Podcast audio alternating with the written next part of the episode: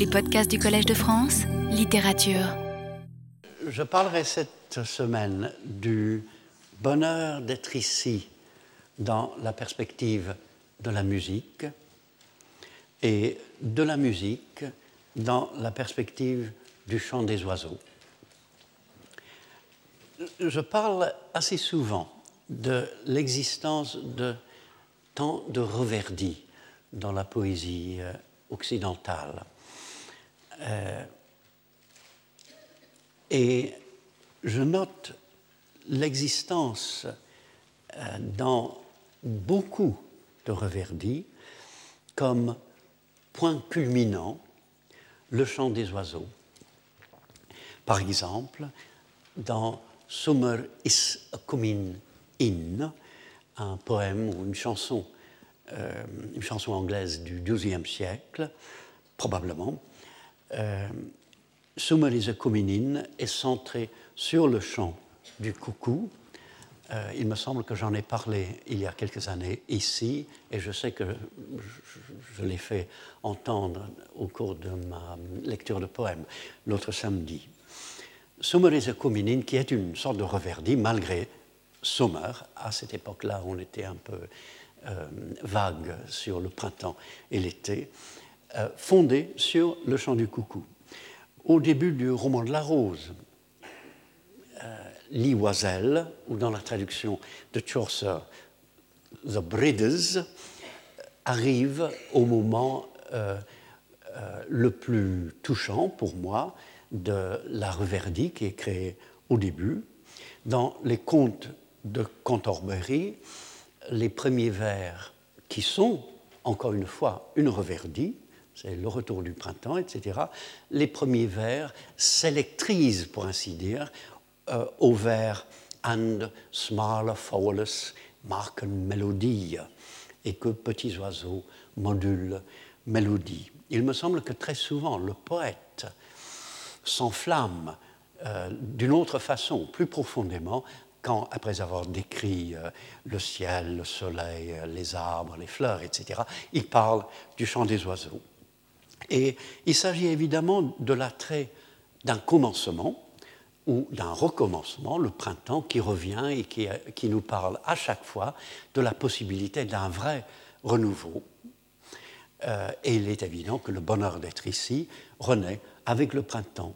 Mais pourquoi sentir l'importance particulière des chants d'oiseaux?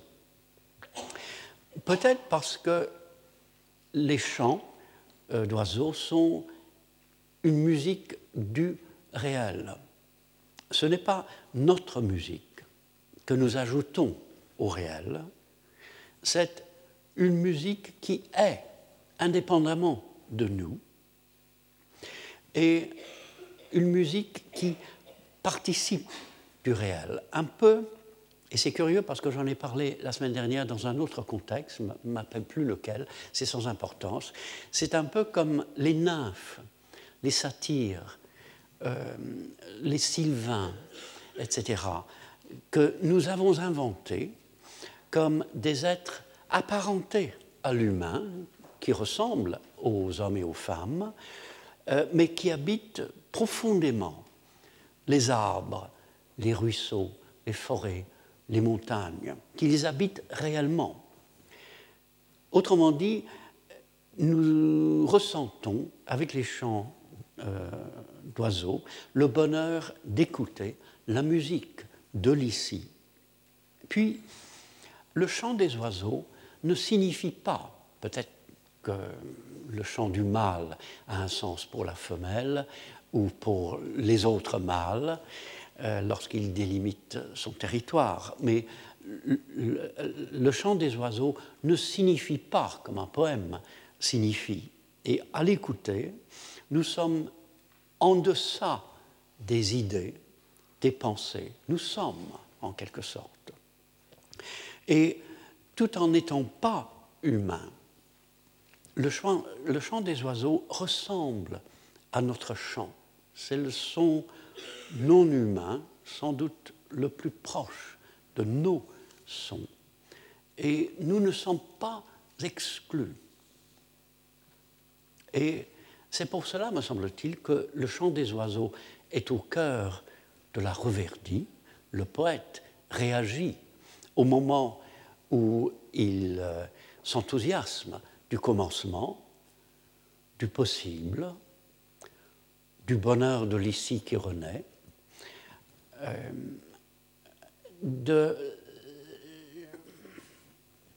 d'un chant, d'une musique, d'une harmonie même, quand il y a plusieurs oiseaux qui chantent ensemble, qui euh, lui rappelle son propre art, mais qui, contrairement à la poésie, peut exister uniquement dans le monde des sons. Vous savez que de temps en temps, un poète arrive qui se plaint du fait que les mots ont des significations. Beaucoup de poètes, peut-être même tout poète au fond, aimerait faire des sons, aimerait faire une forme sonore.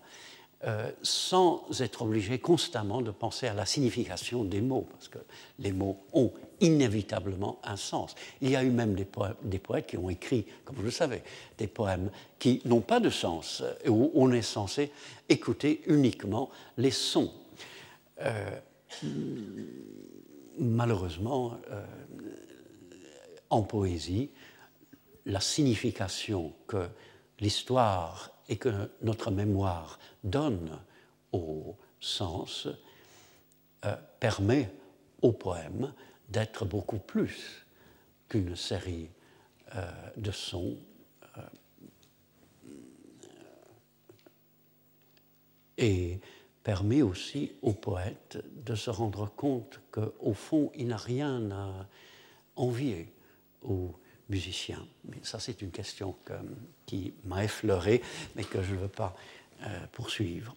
Mais à la question pourquoi le chant des oiseaux nous est-il important, il convient d'ajouter euh, une deuxième.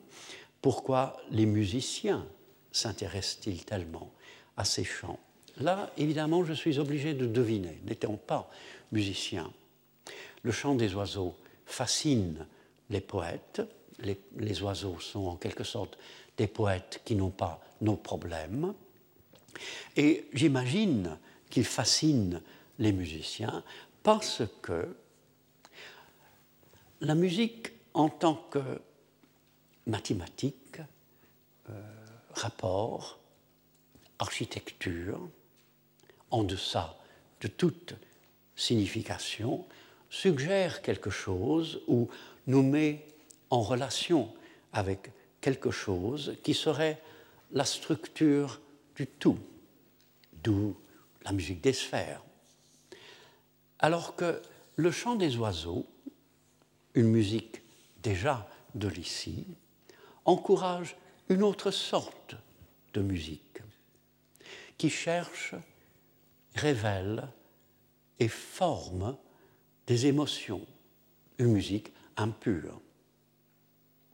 J'en ai parlé d'ailleurs euh, l'année dernière lorsque j'ai euh, contrasté l'art de la fugue de Bach, qui représente plus ou moins la première euh, idée de la poésie que je viens d'évoquer, et Speminalium de Thalys, qui représente très évidemment la deuxième. Et le chant des oiseaux ressemble à la voix humaine, et précisément le chant de l'ici, et qui attire donc un musicien qui veut lui aussi chanter l'ici. Il est vrai que la musique est l'art le moins réel. Euh, la littérature parle des gens, de la politique, de l'histoire, de tout, et souvent de n'importe quoi. La peinture fait voir, la danse entraîne le corps, on entre dans l'architecture, mais le musicien peut vouloir euh, que la musique aussi touche à toutes les dimensions de notre expérience. D'où la présence euh, des chants d'oiseaux un peu partout, quand on y pense, dans la musique. Du chant des oiseaux de Jeannequin au catalogue d'oiseaux de Messiaen. A-t-on remarqué aussi à quel point les chants d'oiseaux reviennent dans la symphonie pastorale de Beethoven et la structure. Tout le monde sait que la caille, le rossignol et le coucou sont en quelque sorte présents à la fin du deuxième mouvement. Euh, il y a des commentateurs qui supposent qu'il s'agit là d'une sorte de plaisanterie de la part de, Beethoven, le, grand euh, musicien qui à un moment joue avec l'idée que, bon, avec certains, certains instruments et certaines notes, on peut faire coucou, etc. Euh, ou est-ce au contraire le moment où Beethoven, Beethoven rend clair le fait qu'il utilise le chant des oiseaux pour composer, pour composer. Quand on écoute bien cette, euh, cette fin du deuxième mouvement, on, entend euh, les trois phrases coopérer parfaitement, comme ce n'est pas le cas dans la nature, euh, coopérer parfaitement afin de former une phrase musicale complexe et elle-même parfaite. Mais il faut remarquer aussi dans cette symphonie que si le deuxième mouvement va vers des chants d'oiseaux, se culmine dans des chants d'oiseaux, le premier mouvement le fait aussi, dans le sens qu'il termine par des phrases qui ressemblent à des chants d'oiseaux. Et souvent, un thème qui évoque le chant des oiseaux euh, est répété, comme les oiseaux se répètent, euh, se combine avec un autre thème dans une sorte de dialogue d'oiseaux, cela partout dans la symphonie, et est joué sur un instrument avant, où on, attend, où on entend précisément le souffle. Il est vrai que Beethoven dit qu'il représente les émotions humaines dans cette symphonie et qu'il ne décrit absolument pas euh, musicalement des paysages. Mais la frontière entre sa musique et les sons de la nature est poreuse. C'est comme si, à n'importe quel moment, on écoutait à la fois la musique et la nature. Le bonheur d'être ici dans une œuvre s'ouvrant au bonheur d'être ici dans le réel.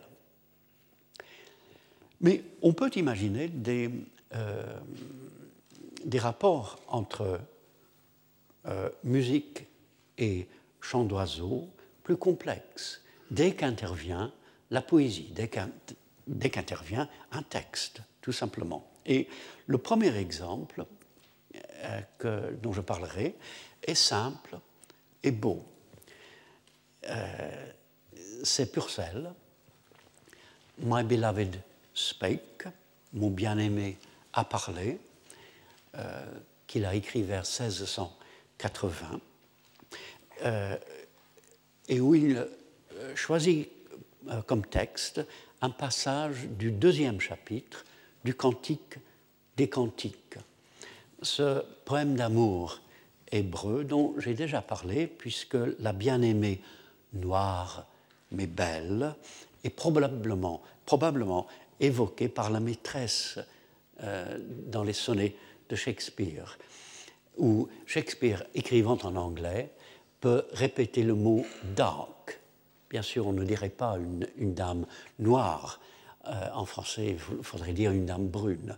Mais en anglais, la, jeune femme du Cantique des Cantiques est euh, dark et la maîtresse de, de celui qui parle dans les sonnets, l'est aussi. C'est un poème d'amour. Euh, le passage que euh, Purcell choisit pour sa musique, euh, il ne choisit évidemment que quelques versets, est une reverdie. Et le texte de Purcell est très peu modifié par rapport à la traduction anglaise de 1611. Vous l'avez sur la photocopie. My beloved spake and said unto me, Rise, rise, my love, my fair one, and come away. For lo, the winter is past, the rain is over and gone. The flowers appear upon the earth, and the time of the singing of birds is come. Mon bien-aimé a parlé et m'a dit, Levez-vous, levez-vous, ma bien-aimée, ma belle, et venez, car voyez, l'hiver est passé, les pluies ont cessé, les fleurs paraissent sur la terre, et le temps du chant des oiseaux est venu. C'est une reverdie qui célèbre le commencement du printemps, bien sûr, et aussi le commencement de l'amour. Et Purcell, en prenant ce texte, écrit une œuvre d'une certaine longueur pour soliste, chœur et orchestre, petit orchestre de, de cordes. Mais avant ce passage que je vous ferai écouter, entendre euh, dans un instant, on a entendu que les solistes, parfois ensemble, et l'orchestre, que les solistes et l'orchestre. Le problème quand je vous euh, euh, fais écouter quelques quelques secondes, une minute et demie ou quelque chose comme ça d'un morceau, c'est que quand on écoute tout le morceau, on arrive avec tout le reste, euh, tout ce qui précède à l'oreille. Là, on a entendu que les solistes et l'orchestre, la musique avance très lentement, vers par vers, avec beaucoup de répétitions, bien sûr. Et l'extrait que vous allez entendre commence, non pas au début, mais euh, avec les mots The flowers appear upon the earth. The flowers appear upon the earth au verset 12. Est-ce qu'on peut avoir le premier morceau, s'il vous plaît?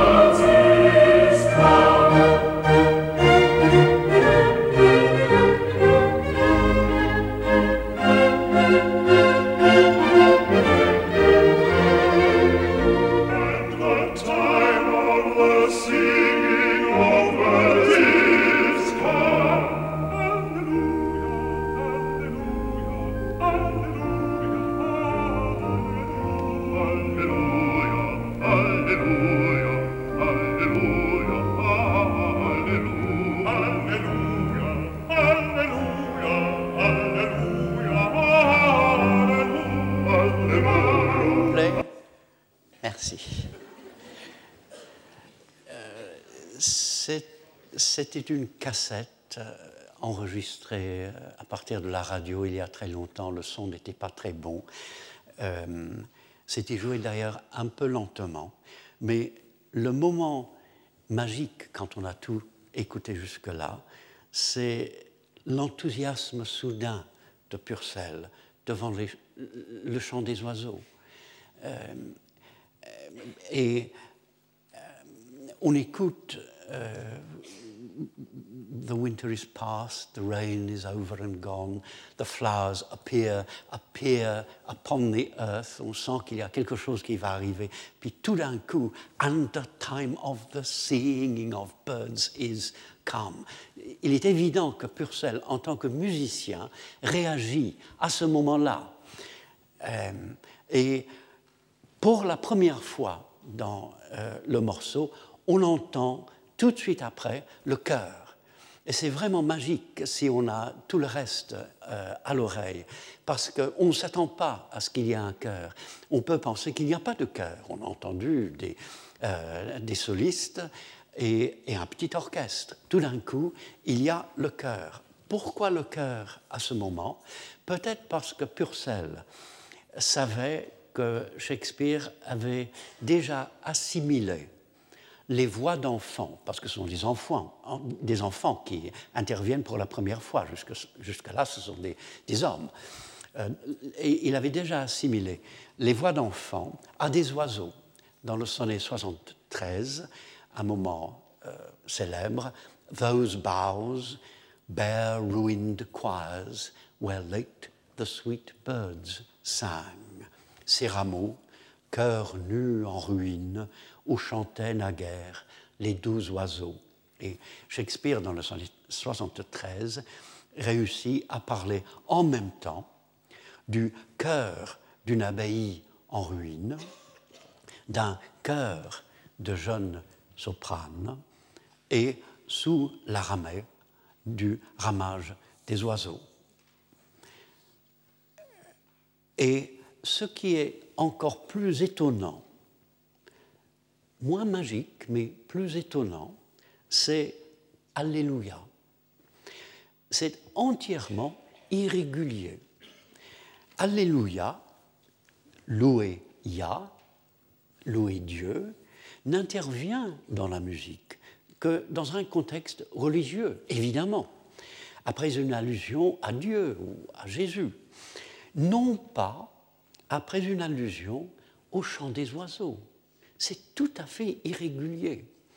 C'est peut-être illégal. Purcell, tout d'un coup, devant le chant des oiseaux, qui lui parle de sa propre musique, de son propre art, dit en somme Alléluia. Et il est clair qu'il assimile le chant des oiseaux à la musique, qu'il dit Alléluia à la musique et pour la musique, euh, au moment, et surtout, je pense, pour la musique qui lui vient. Après tous les mots qu'il a choisis dans euh, le Cantique des Cantiques, c'est The time of the singing of birds is come. Le temps du chant des, des oiseaux est venu. Et je vois le musicien qui s'enthousiasme devant le de la musique, le moment où la musique lui vient. Et euh, à la fin du passage euh, qu'il a euh, mis en musique, il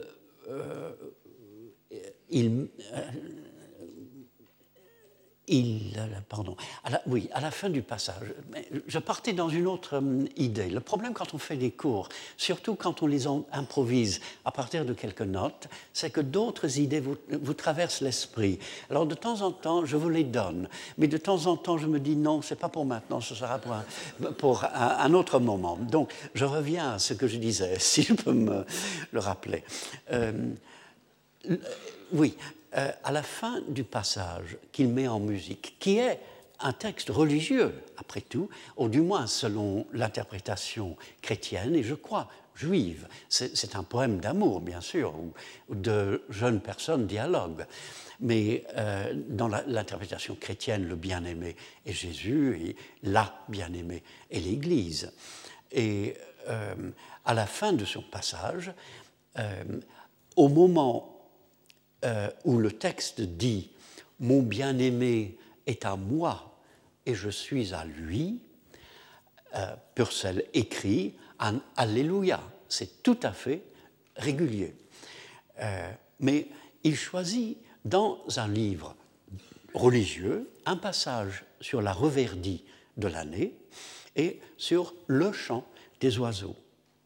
Et dans une musique qui est en principe sacrée, il s'enthousiasme surtout au moment des oiseaux. Dans une musique sacrée, il se réjouit également du bonheur d'être ici. Le bonheur sacré et le bonheur d'être ici n'étant peut-être pas deux choses distinctes pour Purcell. Un deuxième exemple, Handel, un autre grand compositeur anglais. Je dis ça avec un sourire. Euh, Handel, une œuvre qui s'appelle L'Allegro il Penseroso ed il Moderato, je le dis en français, parce que ce n'est pas du bon italien non plus, c'est pas en anglais, donc comment le dire? Une œuvre de 1740, l'année d'avant le Messie. Euh, Handel prend comme texte certains passages de l'Allegro et de Il Penseroso de Milton, euh, que son librettiste Charles Jennings, qui était le librettiste aussi du Messie, Charles Jennings, fait alterner. C'était une très bonne idée d'ailleurs. Euh, Jennings a eu l'idée de prendre des passages de l'Allegro et ensuite du, Penseroso, ensuite de l'Allegro, etc., pour qu'on passe d'une ode à l'autre, ce qui n'est pas le cas évidemment quand on lit les odes de Milton. Euh, il avait aussi malheureusement la très mauvaise idée d'ajouter un poème de son propre cru qui évidemment n'est pas à la hauteur de Milton. Mais la musique de Handel pour le poème de, de Jennings est fort belle. Alors, j'ai déjà parlé au moins une fois de ces poèmes de Milton qui étudient la vie dans la perspective d'abord de l'allégresse, ensuite de ce qu'il appelle la mélancolie, d'abord de l'homme gai, ensuite de l'homme contemplatif. Handel, entre la période de ses opéras et celle de ses oratorios se hisse, on dirait sans aucun effort, au niveau de Milton. Il était peut-être déjà au niveau de Milton dans ses opéras. Et nous sommes en présence de la rencontre assez rare, me semble-t-il, du génie littéraire et du génie musical. Dans l'Allegro, qui est une reverdie, l'oiseau en question est l'alouette.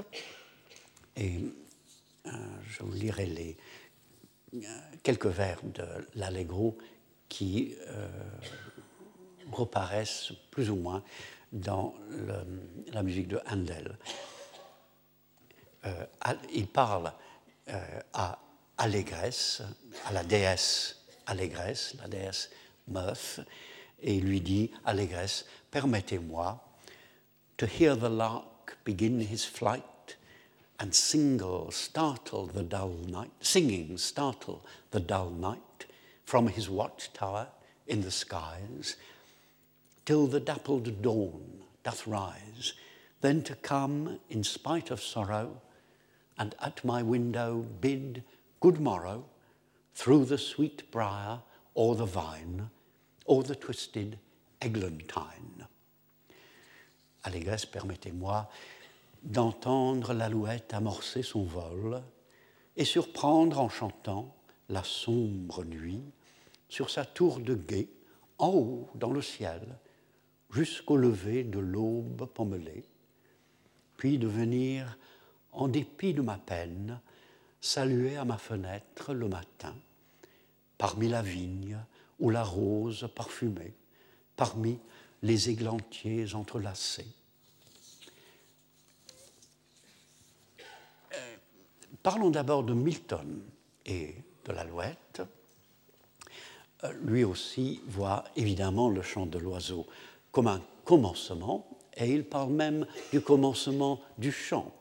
L'alouette begins his flight, commence son vol. Il voit aussi le chant de l'oiseau comme une victoire sur la nuit, qui dans les vers qui suivent sera dispersée.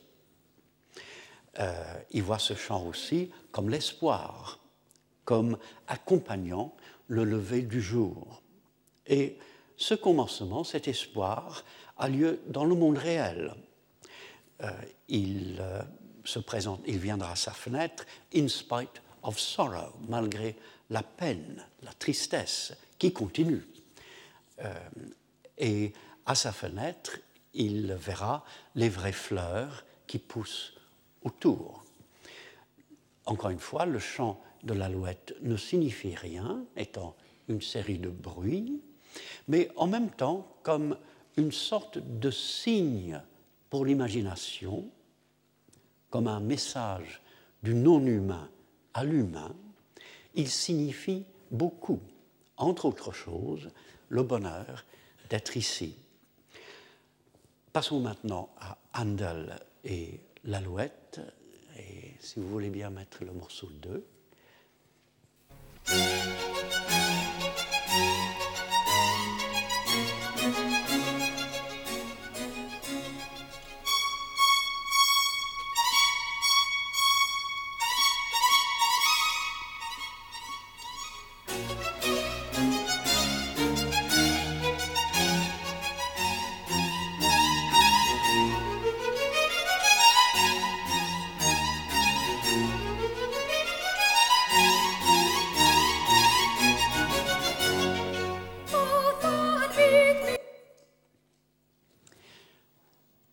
N'est pas une imitation. Il est vrai qu'on a un peu l'impression d'entendre un chant d'alouette, mais ce n'est pas une imitation parce que on sent, je sens, la joie de Handel à écrire cette musique, à écrire pour la musique des trilles qui ressemblent à celles de l'alouette, à écrire et à répéter les six notes descendantes pour les cordes basses qui donnent une forme musicale, harmonique au tout. J'espère que vous... Non, vous n'avez pas tout, le morceau dans la tête, mais quand on écoute les trilles de l'alouette, il y a six notes qui descendent, qui imite, si l'on veut, le fait que l'alouette continue de chanter en descendant, c'est le moment le plus magique en, quelque sorte de son chant, mais qui sont là aussi pour euh, créer la forme, la forme musicale, harmonique, humaine du moment, une forme que l'alouette elle-même serait incapable de créer. Et on sent la joie de Handel à assimiler euh, le possible du chant d'oiseau dans la musique et de l'assimiler tellement que finalement c'est la musique qui englobe le chant d'oiseau. Des vers de Milton, Handel ne prend que quatre vers. Euh, les vers 41, 42, 45, 46. To hear the lark begin his flight and singing startle the dull night, then come then to come in spite of sorrow, and at my window bid good morrow. Et voilà comment il les met en musique. Troisième morceau, s'il vous plaît.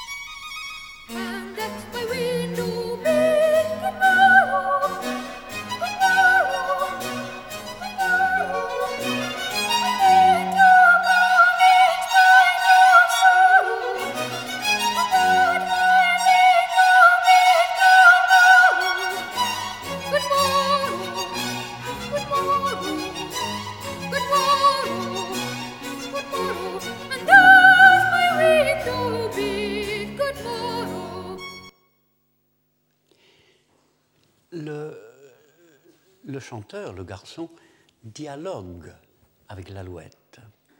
Et le chant humain devient une sorte de chant d'oiseau fondé sur une joyeuse répétition de sons. C'est comme si Handel acceptait d'apprendre quelque chose pour une musique extrêmement sérieuse, euh, une musique où il s'investit absolument. Il accepte d'apprendre quelque chose chez, le,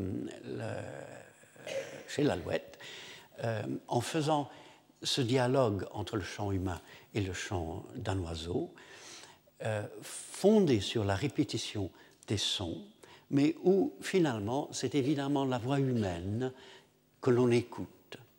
Et il passe assez rapidement sur l'expression, sur les mots in spite of sorrow, malgré ma peine, en dépit de ma peine, et se donne à cœur joie au mot good morrow, littéralement bonjour, mais qui représente surtout un salut au matin.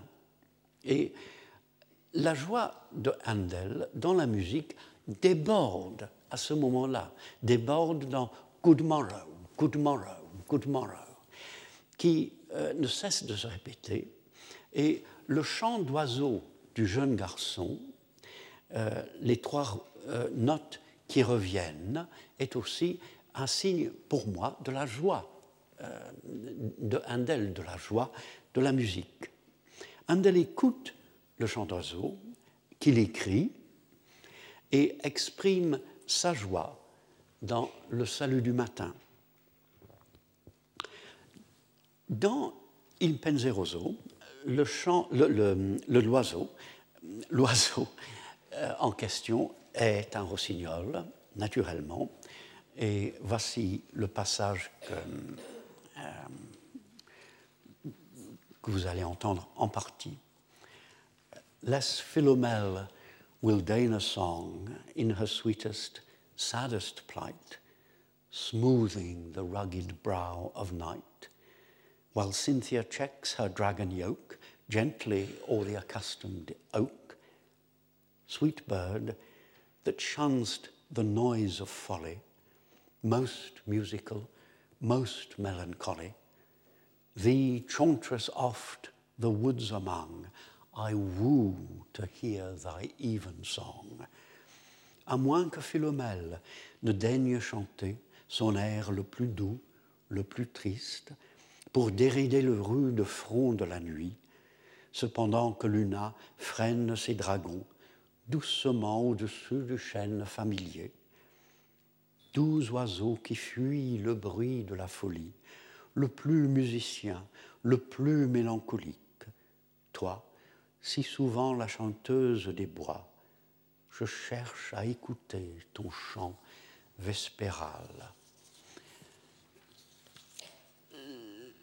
Si l'alouette de Milton est la voix de l'ici dans la perspective du commencement et de l'avenir, son rossignol est la voix de l'ici qui dure, qui s'approfondit, vous savez que nightingale en anglais signifie chant de la nuit. Euh, c'est un peu comme le rossignol du paradis perdu, qui est caché la nuit sous le plus épais couvert. Et c'est un peu le chant qui vient du cœur obscur du réel et qui encourage, pour Milton, la contemplation, la pensée. L'ici du rossignol est évidemment plus complexe que celui de l'alouette.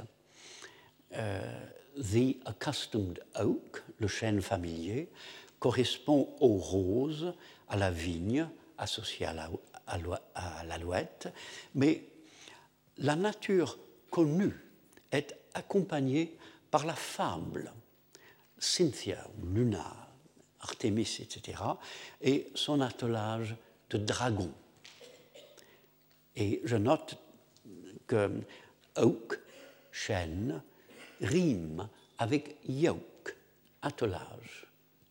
Milton fait rimer le naturel et le surnaturel, fait rimer littéralement oak, yoke. C'est l'ici euh, du réel et de l'imaginaire. Le réel que nous habitons, en effet, puisque nous habitons tous ce que nous appelons le réel et un imaginaire qui, euh, qui nous accompagne. Autrement dit, l'alouette, c'est le bonheur immédiat, l'allégresse, le rossignol, la joie profonde.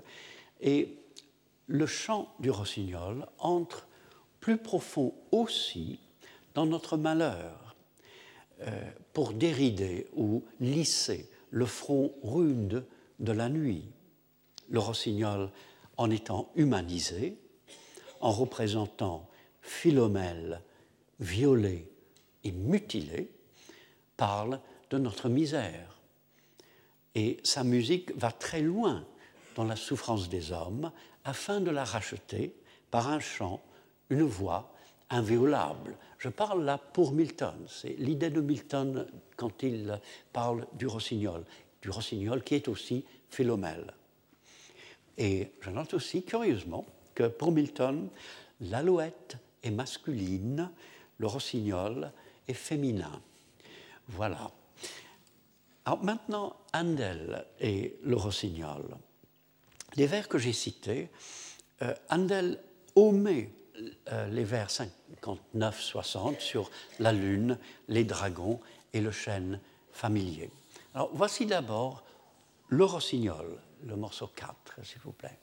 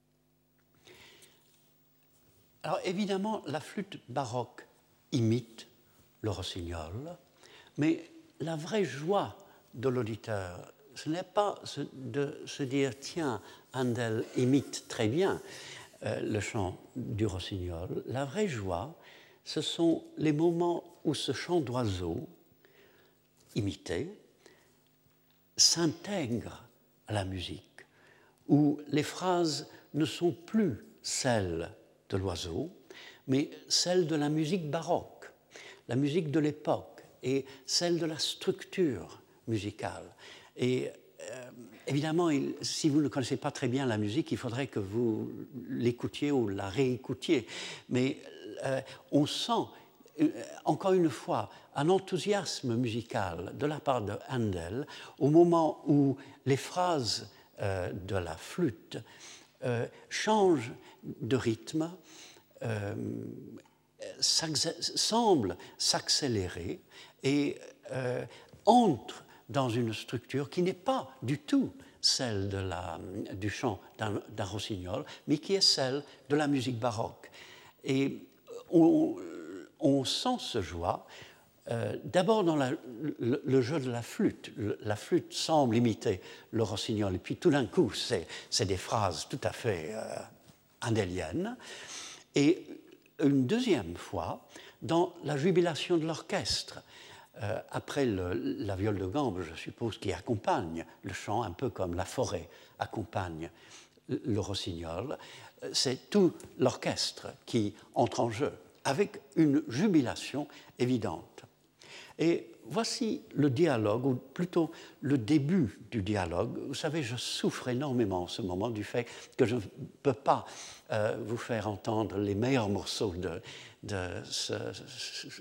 cette musique qui est tout à fait euh, sublime. Mais voici le début du dialogue entre la voix du rossignol et la voix d'une soprane qui euh, reprend seulement les vers 61 à 64. Sweet bird that shuns the noise of folly, most musical, most melancholy, thee chantress oft the woods among, I woo to hear thy even song. Le morceau 5, s'il vous plaît.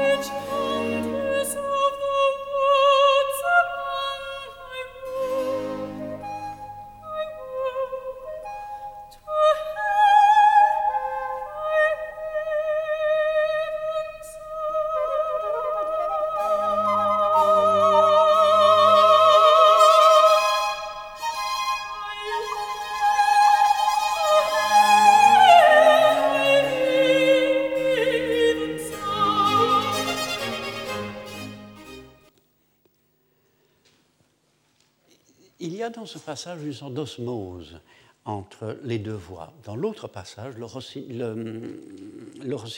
l'alouette accède à notre musique euh, et le rossignol accède à notre musique. Ici, c'est la voix humaine qui accède au chant des oiseaux. Et c'est le passage le plus long de l'œuvre. Euh, il est sublime, j'aimerais bien simplement euh, vous faire passer le tout.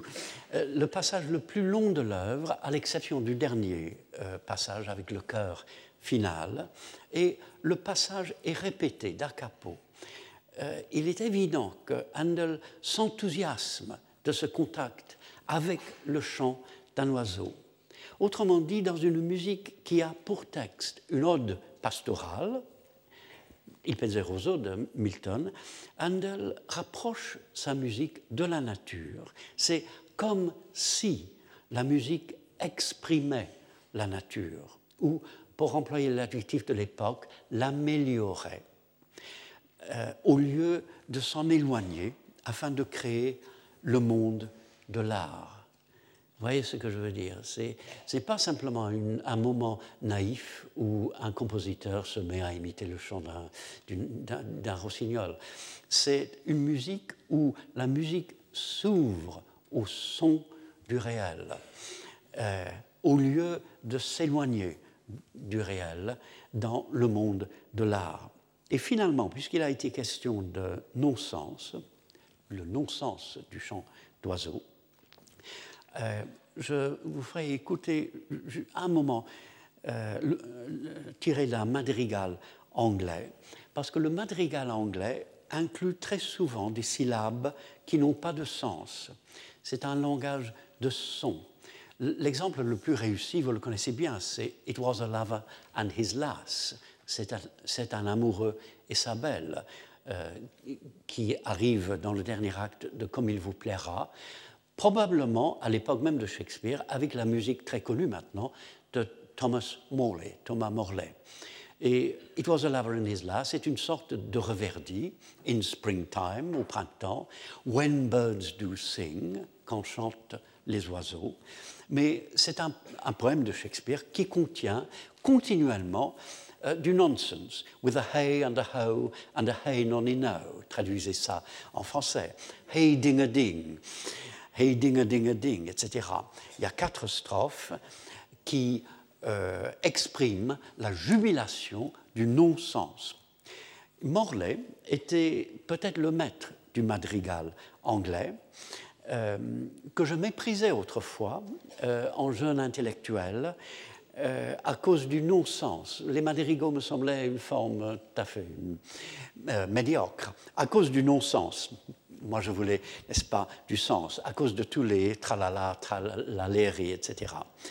Et jusqu'à ce que je me sois rendu compte que ces cris de joie sont précisément des cris de joie qui expriment la joie de la musique. Alors, vous allez entendre le début de Sing We and Chant It, littéralement chantons-le et chantons-le. Euh, en anglais, sing vient du fond germanique et chant du franco-latin, et on a encore une fois l'exemple de l'immense synonymie euh, que la langue anglaise euh, nous fournit. Sing We and Chant It du First Book of Ballads pour cinq voix de 1595. Le dernier morceau, s'il vous plaît. Sing we and chant it while doth grant it. Fa la la la la la la fa la la la la. Sing we and chant it while doth grant it. Fa la la la la la la fa la la la la. Not long youth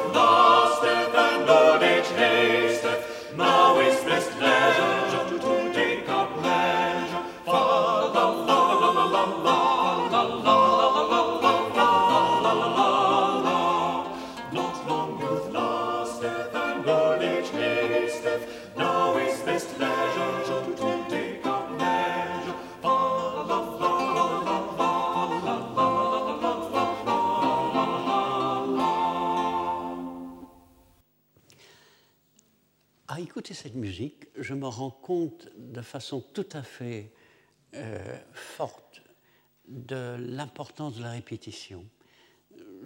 J'en suis convaincu depuis très longtemps.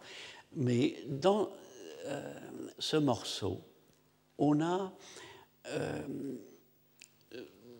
le bonheur du chant, le bonheur de l'amour, le bonheur de la jeunesse, euh, le bonheur de la musique en général, le bonheur d'être ici. Et ce bonheur est porté précisément par la répétition. Euh, et les musiciens savent cela mieux, me semble-t-il, que les poètes, parce qu'on peut répéter en musique d'une manière qui serait simplement ennuyeuse en poésie. Euh, un poète est obligé, quand il veut répéter, de trouver autre chose. Il peut évidemment répéter des refrains, mais en général, il faut qu'il répète des sons, euh, qu'il répète des, morceaux de syntaxe, etc. Alors que là, on est simplement dans la répétition de la joie. Et je fus finalement convaincu du bien fondé du non-sens, euh, d'un langage qui épouse la musique sans lui ajouter une signification. Quand étudiant à Cambridge, j'assistais au concert annuel des madrigaux, donné en plein air euh, au mois de mai-juin.